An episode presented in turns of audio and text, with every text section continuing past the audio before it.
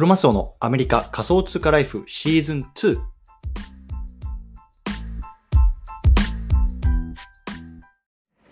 はい。ということで、毎日スペース、今日もやっていきたいなと思います。今日は12月の27日ですね。火曜日かな？うん。よろしくお願いいたします。ね、ちょっといつもより1時間か、あの、遅く始めてしまって、時間もバタバタしてしまったんですけれども、始めていきたいと思います。でですね、今日はね、RTFKT のエコシステムについて一旦まとめてみたというような、あの、こんなテーマで話していきたいなと思います。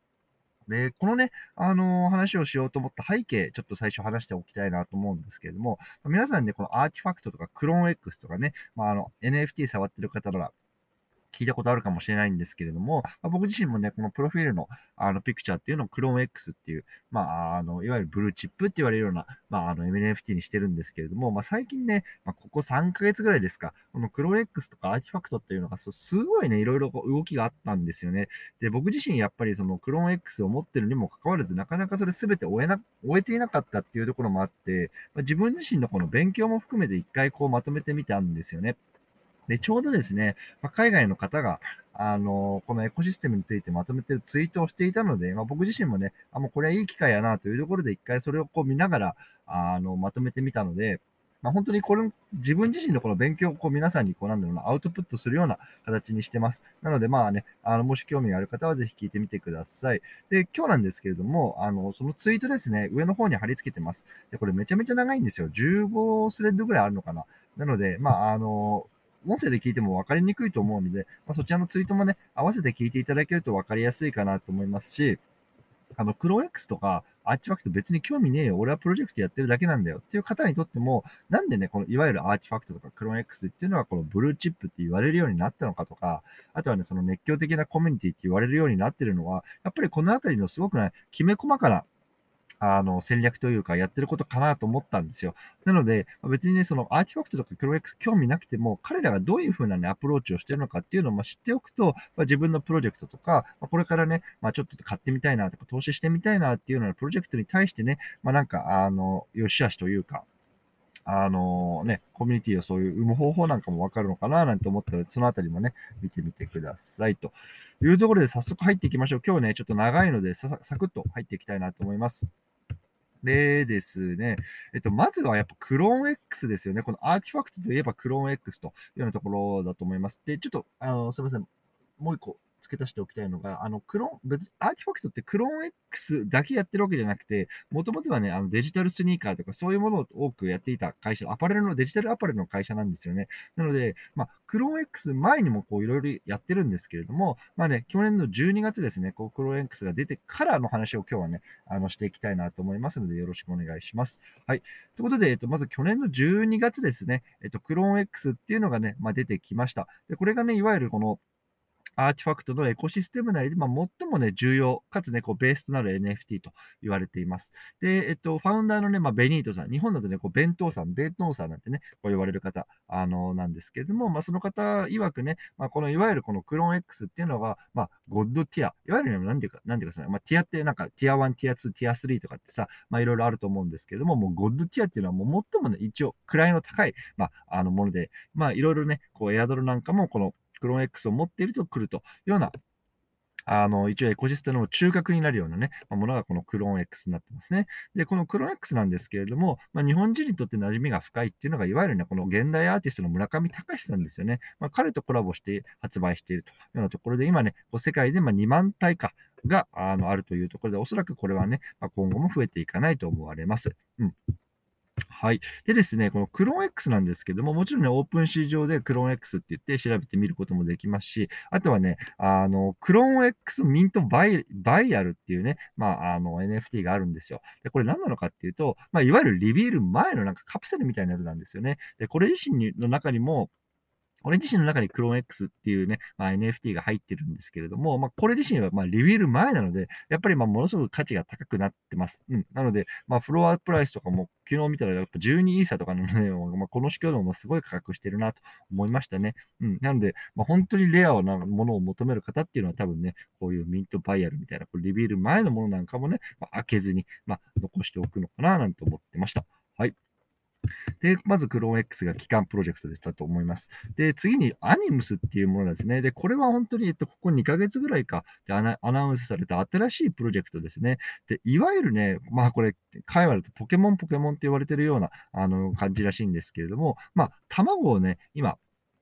あの、卵を、あの、今、クローン X のホルダーは、まあ、ミントできたんですよ。で、僕自身も一つ卵をミントできたんですけれども、まあ、この卵が、まあ、孵化、孵化、羽化、孵化か。孵化して、まあね、何かこのモンスターみたいなのがこう出てくると言われていて、それをね、まあ、育てたりとか、まあ、対戦させたりとか、まあ、なんかそういうような、いわゆるこういうゲーム系の、あの、方に、これからこのアーティファクトっていうのが進出していく中での、ま、中核なプロジェクトになっていくんじゃないかと言われてます。うん、なので、まあ、このあたりもね、まだ、全然詳しいことが出てないんですけれども、まあ、一つ言われているのは、今、えっと、クローン X、先ほど言ったように2万体ありますよね。で、今2万体の、まあ、マックスで卵が、まあ、あの、ミントできてる、できる状況なんですけれども、まあ、あの、最大の総量っていうのは4万個まで作るよっていうような、あの、話を創業者というか、アーティファクト側は出してるんですよね。なので、まあ、あの、これやっぱり需要と供給のバランスで、今結構で卵、どれぐらいから0.56イーサぐらいまで高くオープン市場とかで出てますけれども、やっぱりこれがね、まあ、供給が多くなると、まあ、その分ね、なんだろうな、価格っていうのも下がってくるんじゃないかな、なんていうのは、まあ、言われているような感じですね。なので、そのね、残りの2万個、マックス2万個っていうのがどの段階で出てくるかっていうのはまだ全然わからないんですけれども、一応ね、まあ、そんなところも書かれていました。でですね、こっからはまあちょっとこまこまこましたような、いわゆるエアドロップ、まあ、クローン X を持ってたりすると、こう、エアドロップあのされたものなんかを少し見ていきたいなと思います。で、僕自身はですね、このクローン X を、えっと、購入したのが今年の8月とか9月ぐらいかな。だからここ2、3ヶ月なんですよ。なので、まあ今、これから言うようなところのエアドロップっていうのは全然こう付与されてないんですよね。うん。なので、あのー、そうですね。なので、あの、これからね、あるもの、例えばね、先ほどこの前もらった卵とかっていうのはね、まあ、付与されましたけれども、まあ、結構ね、なんだろうな、長くからこうクロネックス持ってる人たちっていうのは、まあ、これ今から言うものっていうのはね、かなりこうエアドロップされてきてるような感じならしいですね。うん。で、まずね、ポッドって言われるものですね。スペースポッド、ルートポッドっていう2つあるんですけれども、まあ、あの、これ簡単に言うとね、自分の NFT とかっていうのを飾ることのできる、まあ、いわゆる 3D 展示場みたいなものが、を、あの、イメージしてあの、くれればいいかなと思います。で、オンサイバーって皆さんご存知ですか？結構ね、あの、日本でも多分去年の秋ぐらいか、この NFT がこう、ガーって盛り上がった時に、そこにね、自分の NFT を展示してこうね、まあ人に見てもらうみたいなところで払ったあの、デジタル展示場みたいなのがあるんですけども、そことコラボしてるんですよね。うん。なので、まあそういうようなスペースポッドとか、まあルートポッドっていうようなところにこう自分の持ってる NFT、別にこれクローンだけじゃないと思うんですけれども、まあね、デジタルスニーカーとかさ、他のものとかっていうのをこう展示することができて、そこにね、まあ、あの、いわゆるまあ、入っていくことができるというような感じの展示スペースっていうのは、このスペースポッド、ルートポッドって言われるものになってます。で、このあたりの、えっと、いわゆるどんなものかっていう動画とかっていうのも僕のツイートの元の方にね、まあ、貼り付けてるので、そのあたりもね、合わせてみてもらえると分かりやすいかなと思います。はい。でですね、えっと、もうあと来来月ですね、このポッドに関してはなんかバーンするイベントみたいのがあるみたいなんですよね。そう。で、ここで何が出てくるかっていうのが結構なんかワクワクしてらされてるらしいので、まあそのポッドの、まあ、価格っていうのが、まあ、その、そういうような意味でも、まあ、なんか上がっているような感じですね。で、僕自身はもうこれ持ってないです。うん、買ってもないし、持ってもない。うん。なので、ちょっと詳しいことは、まあ、ホルダーじゃないのでよくわからないですね。はい。で、次ですね。次はモノリスって言われるものの、えっ、ー、と、話をしていきましょう。モノリス。MNL TH でモノリスって呼ぶんですけれども、あの、このモノリスに関しては、まあ、かなりね、あの、紆余曲折がありました。で、今ね、2種類あります。まず1つ目は、まあ、ただのモノリスって書かれてますね。いわゆるね、モノリス1なんて言われますけれども、ま、これがね、まあ、去年の3月ぐらいにこうホルダーさんにエアドロップされたみたいですね。で、これただの箱みたいな感じなんですけれども、これをね、いわゆるリビール、まあ、開けると、3つね、中に入ってるんですよ。で、何、それが何かっていうと、ダンクジェネシストクリプトキックっていうのと、スキンバイアルっていう、まあ、ここの2つが、えっと、まず入ってます。で、これに関しては、まあ、後ほどちょっと話しますね。もう一つは、えっと、Q の名、昔の名称がモノリス2ってものだったんですけれども、この、またね、その箱の中にまた新しい箱が入ってたんですよ。いわゆるなんか何ですか、この的量子かみたいな感じで箱の中に箱が入ってて、で、あの、その中にまた何が入ってるかみたいな、そういうのは何だろうな、あの、この中に何が入ってるんだろうみたいな、こう、ワクワク感を演出する、このあたりっていうのはやっぱりね、あの、アーティファクトはうまいなと思います。うん。なので、これっていうのは、まあ、今ね、既存のプロジェクトとか、まあ、やってる方とかっていうのも、すごくね、学ぶところがあるんじゃないかなと思います。例えばね、まあ、何か自分たちのこう NFT を買ってくれた人に対して、何かね、まあ、今回の例だと箱ですよね。箱をエアドをすると。ね、その中にこう何が入ってるかな、ワクワクっていうような感じでね、こうワクワク感をそそるわけですよ。それがやっぱりさ、この NFT を買ってもらったりとか、このガチをしてもらったりとかね、まあ、そういうのなんだろうな、まあ、ドライブするような原動力になるのかななんて思いながら、このやり方を見てました。うんなので、ちょっとね、脱線したんですけれども、今、モノリス1の中には、えっと、3つね、ものが入ってましたと。ね、クリプトキック、スキンバイアル、あとはね、まあ、今の、えっと、名前は、まあ、レースエンジンっていう名前になってます。これがね、まあ、いわゆる旧モノリス2なんですけれども、そのあたりの3つが入ってる箱がありますというような感じですね。うん。で、これがもの1つ目のモノリスモノリスです。で、2つ目ですね、これ、モノリス X っていうのがあるんですよ。で、これはね、えっと、つい先日、モノリス1とモノリス2を持ってた人にエアドロップされたのが、このモドリスリス X っていうものなんですよね。で、僕自身はこれ持ってないです。何回も言いますけど、持ってないです。で、これに関しても、まあ23年ですかね、何かしらこうね、動きがあるっていうような話ですよね。うん。はい。でですね、先ほど言ったね、このモノリス1の中に、この Cryptokicks っていうと Skin Vial っていうね、2つの、ま、NFT が入ってましたよっていうような話してますけれども、じゃあこれ何なのかっていうね、話をしていきたいなと思います。で、これ何なのかっていうと、あの、簡単に言うとね、この RTFKT のナイキの、いわゆるスニーク、デジタルスニーカーのコラボ NFT なんですね。うん。で、これはいわゆるこのナイキが RTFKT を買収してから初めての、まあ、あの、ナイキとのコラボスニーカーだったみたいです。うん。で、いわゆるね、まあ、あの、クリプトキックっていうのは、まあ、あのデジタルスニーカーで、で、スキンバイアルっていうのは、なんかじ、あの、色がなんか緑とか青とかいろいろあるんですよ。で、この色はどうやって分けられてるかっていうと、まあ、結構マニアックな話で分かりにくいかもしれませんけれども、クローン X って、その自分の個体となる DNA があるんですよ。ね。例えばヒューマンとか、まあ、人間ですよね。で、デーモン。デーモンは悪魔か。とか、ロボットとか、いろいろこう DNA があります。で、僕のね、例えばクローン X っていうのはヒューマンで人間なんですよ。で、人間だったら何色とか、なんか悪魔だったら何色とか、ロボットだったら何色みたいな、そのスキンバイアルは自分の DNA によってなんか色があるんですよね。で、その色を、その、その、何なんですか、カプセルみたいのを、このクリプトキックっていうこの 3D デジタルのスニーカーと組み合わせることによって、色が変わったりとか、なんかレア度が変わったりとか、なんかそんな風になるような仕組みみたいですね。なので、このあたりっていうのも僕は全然持ってないし、あの、どうだろうな、ちょっと待って。今、えっと、僕自分自身のツイートを見てるんですけども、例えばね、あのー、いわゆるなんだろうな、アンデッドって言われるあの DNA があるんですね。いわゆるね、まあ、死んでないタイプの、あ死んでないっていうか、まあ、あの生きてるタイプの、まあ、DNA ですけれども、これっていうのは、まあ、98体しかないんですよね。だからやっぱりね、総量に比べるとものすごく少ないし、そうなるとやっぱり希少価値も高くて価格も上がるみたいな、まあ、そんなような仕様になってるみたいですね。うん。はい。ちょっと雨の音強くなってますが、聞こえますかね？大丈夫そうですか？はい、じゃあちょっと続けていきます。でですね、えっと、こっからですね、割と、なんだろうな、マージ、フォージのイベントっていうところを話していきたいなと思っていて、で、この merge とか forge とかって結構この RTFKT とかの、いわゆるなんだろうな、エアドロとか、まあ、ミント系で出てくる言葉なので、まあね、あの、覚えておいても損はないかなと思いますし、多分ね、この中の方でも結構僕の配信聞いてくれていて、割とね、このクローン X ホルダーじゃなくても、まあ、参加できるこうイベントとかにね、過去参加したことあるかなと思うんですけれども、まあ、そういう時にこのマージとかフォージとかっていうね、あの単語聞いたかなと思います。で、このあたりちょっとわかりにくいので少し解説していきたいなと思うんですね。で、マージとかフォージのイベント、ね、あの、何度か行われてます。で、マージってそもそもどういう意味なのかっていうと、まあ、あの、このアーティファクトのエコシステム内で使うときに、使う言葉としては、いわゆるこの NFT をミントするっていうことなんですよね。ミントする。これをね、まあ、マージってな、なぜ彼らは言ってます。うん。で、フォージって何かっていうと、そのね、ミントした NFT、例えばね、パーカーのあの NFT をミントしましたとかなったときに、じゃその、その NFT を持って、フォージすると現物を購入しますっていう意味なんですよ。わかりますか？ね、マージは NFT をミントする。で、フォージはその NFT の現物を購入するっていう話なんですね。で、最近ね、あの、フィジタルっていう言葉ね、流行ってきてますけど、皆さんご存知でしょうか？フィジタル。ね、フィジカルかけるデジタルでフィジタルっていう言葉になってるんですね。でいわゆるね、この NFT とかそのあたりの話あが出てきたときに、まあ、上がってきた言葉なんですけれども、まあ、簡単に言うとね、まあ、デジタル上で、まあ、NFT とか持っていて、まあ、その持ってる人に対して、まあ、現物のグッズですね、いわゆるフィジカルのグッズもまあ送ったりとか、購購入できたりするように、まあ、コラボレーションしていく。これがね、いわゆるフィジタルっていうような、あの、単語になってるんですけども、このあたりね、アーキファクトとかクロネックスすごくうまいんですね。やっぱりもともとね、まあ、アパレルの会社であるとか、ね、ナイキ自身がね、やっぱ世界の、世界で最もね、まあ、あの、企業価値の高い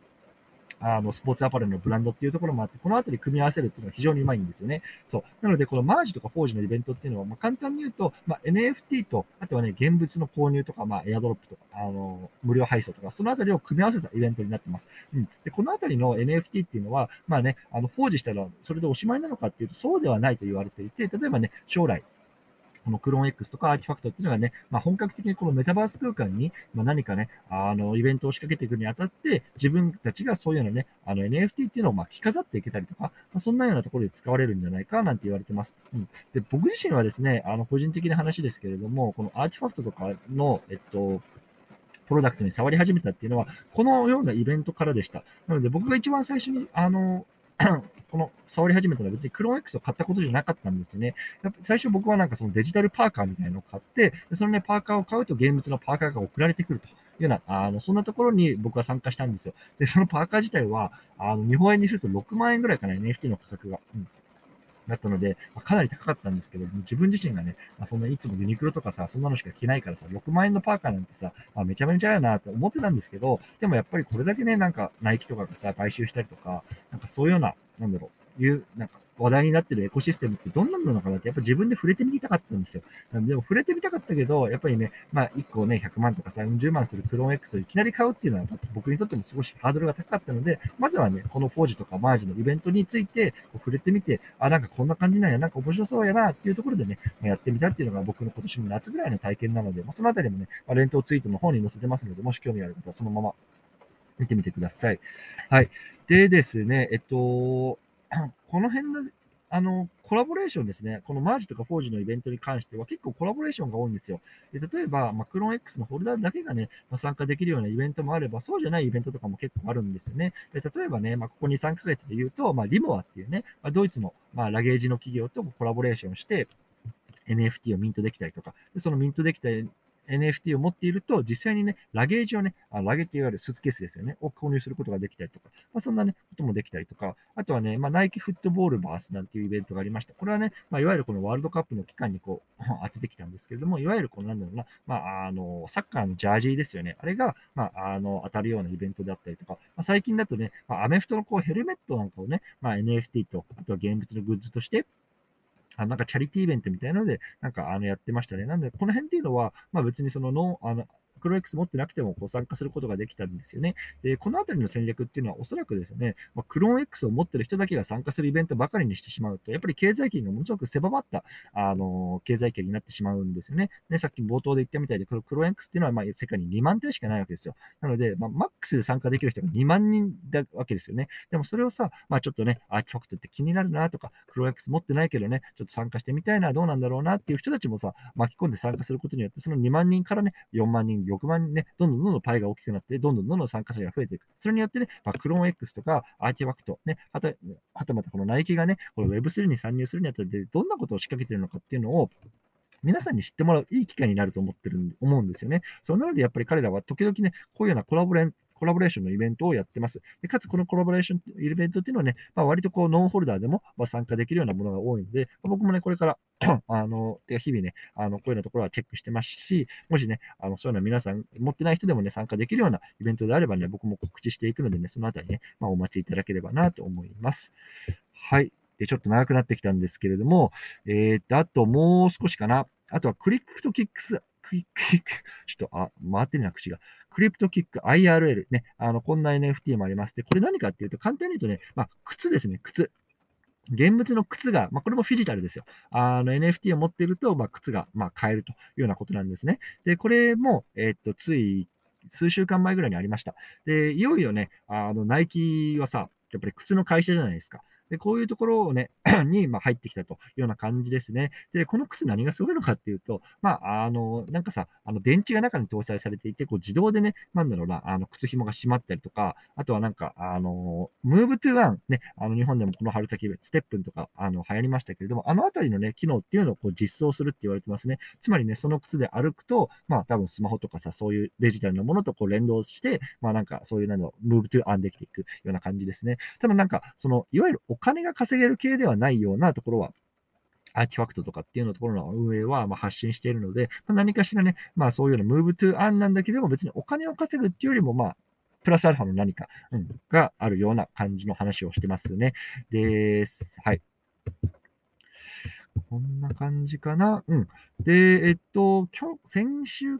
10日前ぐらいですね、12月の18日の方に、まあ、渋谷でね、まあ、クローン X 東京っていうね、まあ、リアルイベントがありました。で、そこにね、やっぱりファウンダーとか、まあ、世界中からね、あの、このファンとかね、ホルダーさんとかってが集まって、やっぱりこう、世界の中でもこの東京っていう位置づけ、まあ、もちろんね、このクローン X っていうのが、まあ、日本のこの先ほど言った村上隆さんっていう現代アーティストさんを巻き込んだプロジェクトになっているっていうのも、まあ、もちろんあると思うんですけれども、やっぱりね、こう、世界的にはファッションの聖地とかさ、すごくカルチャーを、まあ、あの発信する文化だと思うんですね、東京っていうのは。まあ、そういうところでこうイベントをやることによって、まあ、結構ね、このファウンダーがさ、世界から来たりとかね、ファウンダー、これ実は3人ね、全く違う国籍の人たちなんですよね。なんかフランスとアメリカと、あとどこだっけな、なんか、イスラエルとかなんか、そんな感じの方々なんですけども、まあ、とにかくそういう人たちがこう集まったりとか、感じですね。で、僕もね、まあ、急遽アメリカの方からこうトンボ帰りでそこに行ったりとかってしてきました。でそのあたりの記事っていうのもね、WWD ジャパンさんから出てるんですね。で、WWD ってまあ世界的にも権威にあるようなこうファッション系の雑誌で、雑誌というかメディアですけれども、まあ、そういうようなね、ところが取り上げる取り上げるぐらいのね、割と大きなイベントになってます。で、このクローン X なんとかってね、結構あの、世界中であのあって、実はね、あのアメリカにもクローン XLA とかさ、なんかいろいろあるんですよ。で、僕もなんか LA の方のイベントは一回行きたいなと思ってるんですけれども、で、こうその中でも、まあ、クローン X 東京っていうのはね、まあ、今回のイベントによって割と知名度が高くなったんじゃないでしょうか。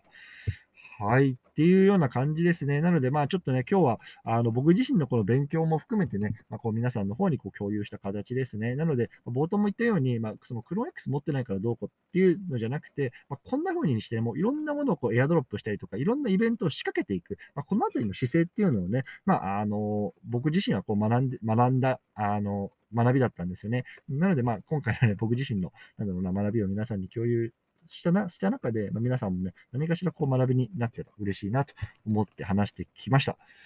はい。ということで、今日はこの辺りなんですけれども、何かし、何かなんか質問とかコメントとかありますか？もうね、あの、日本も日をまたぐような遅い時間になってしまっていると思うんですけれども、いかがでしょうか？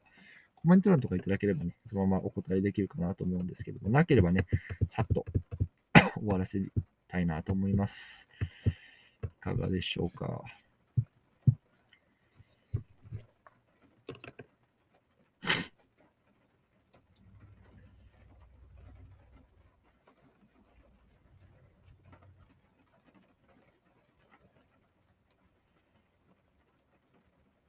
で、皆さん、これから冬休みに入って、帰省とかっていうのもあるんですかね。僕自身ね、冒頭でも言ったんですけど、今、妻の実家に帰省してて、いつもと環境が違うので、車の中で、まあ、窮屈にこれをちょっと配信してるような感じなんですけど、ね、ちょっと妻の実家に帰ってるからできないなんて、できないなんていうちょっと言い訳もできないななんて思いながら、車の中で撮ってる感じですけど、どうですか？大丈夫そうですか？なそうですかね？はい。ということでね、今日はこの辺りにしたいなと思います。またね、明日も何かしらのね、配信っていうのを、えっ、と、日本時間の10時半からめどにしていきたいなと思います。今日ね、ちょっと遅れてすいません。またね、あの、冒頭の聞き逃したよっていう方はね、録音の方もしてあるので、そちらの方もね、合わせて聞いていただければなと思います。というところで、今日この辺りにしたいなと思います。どうもありがとうございました。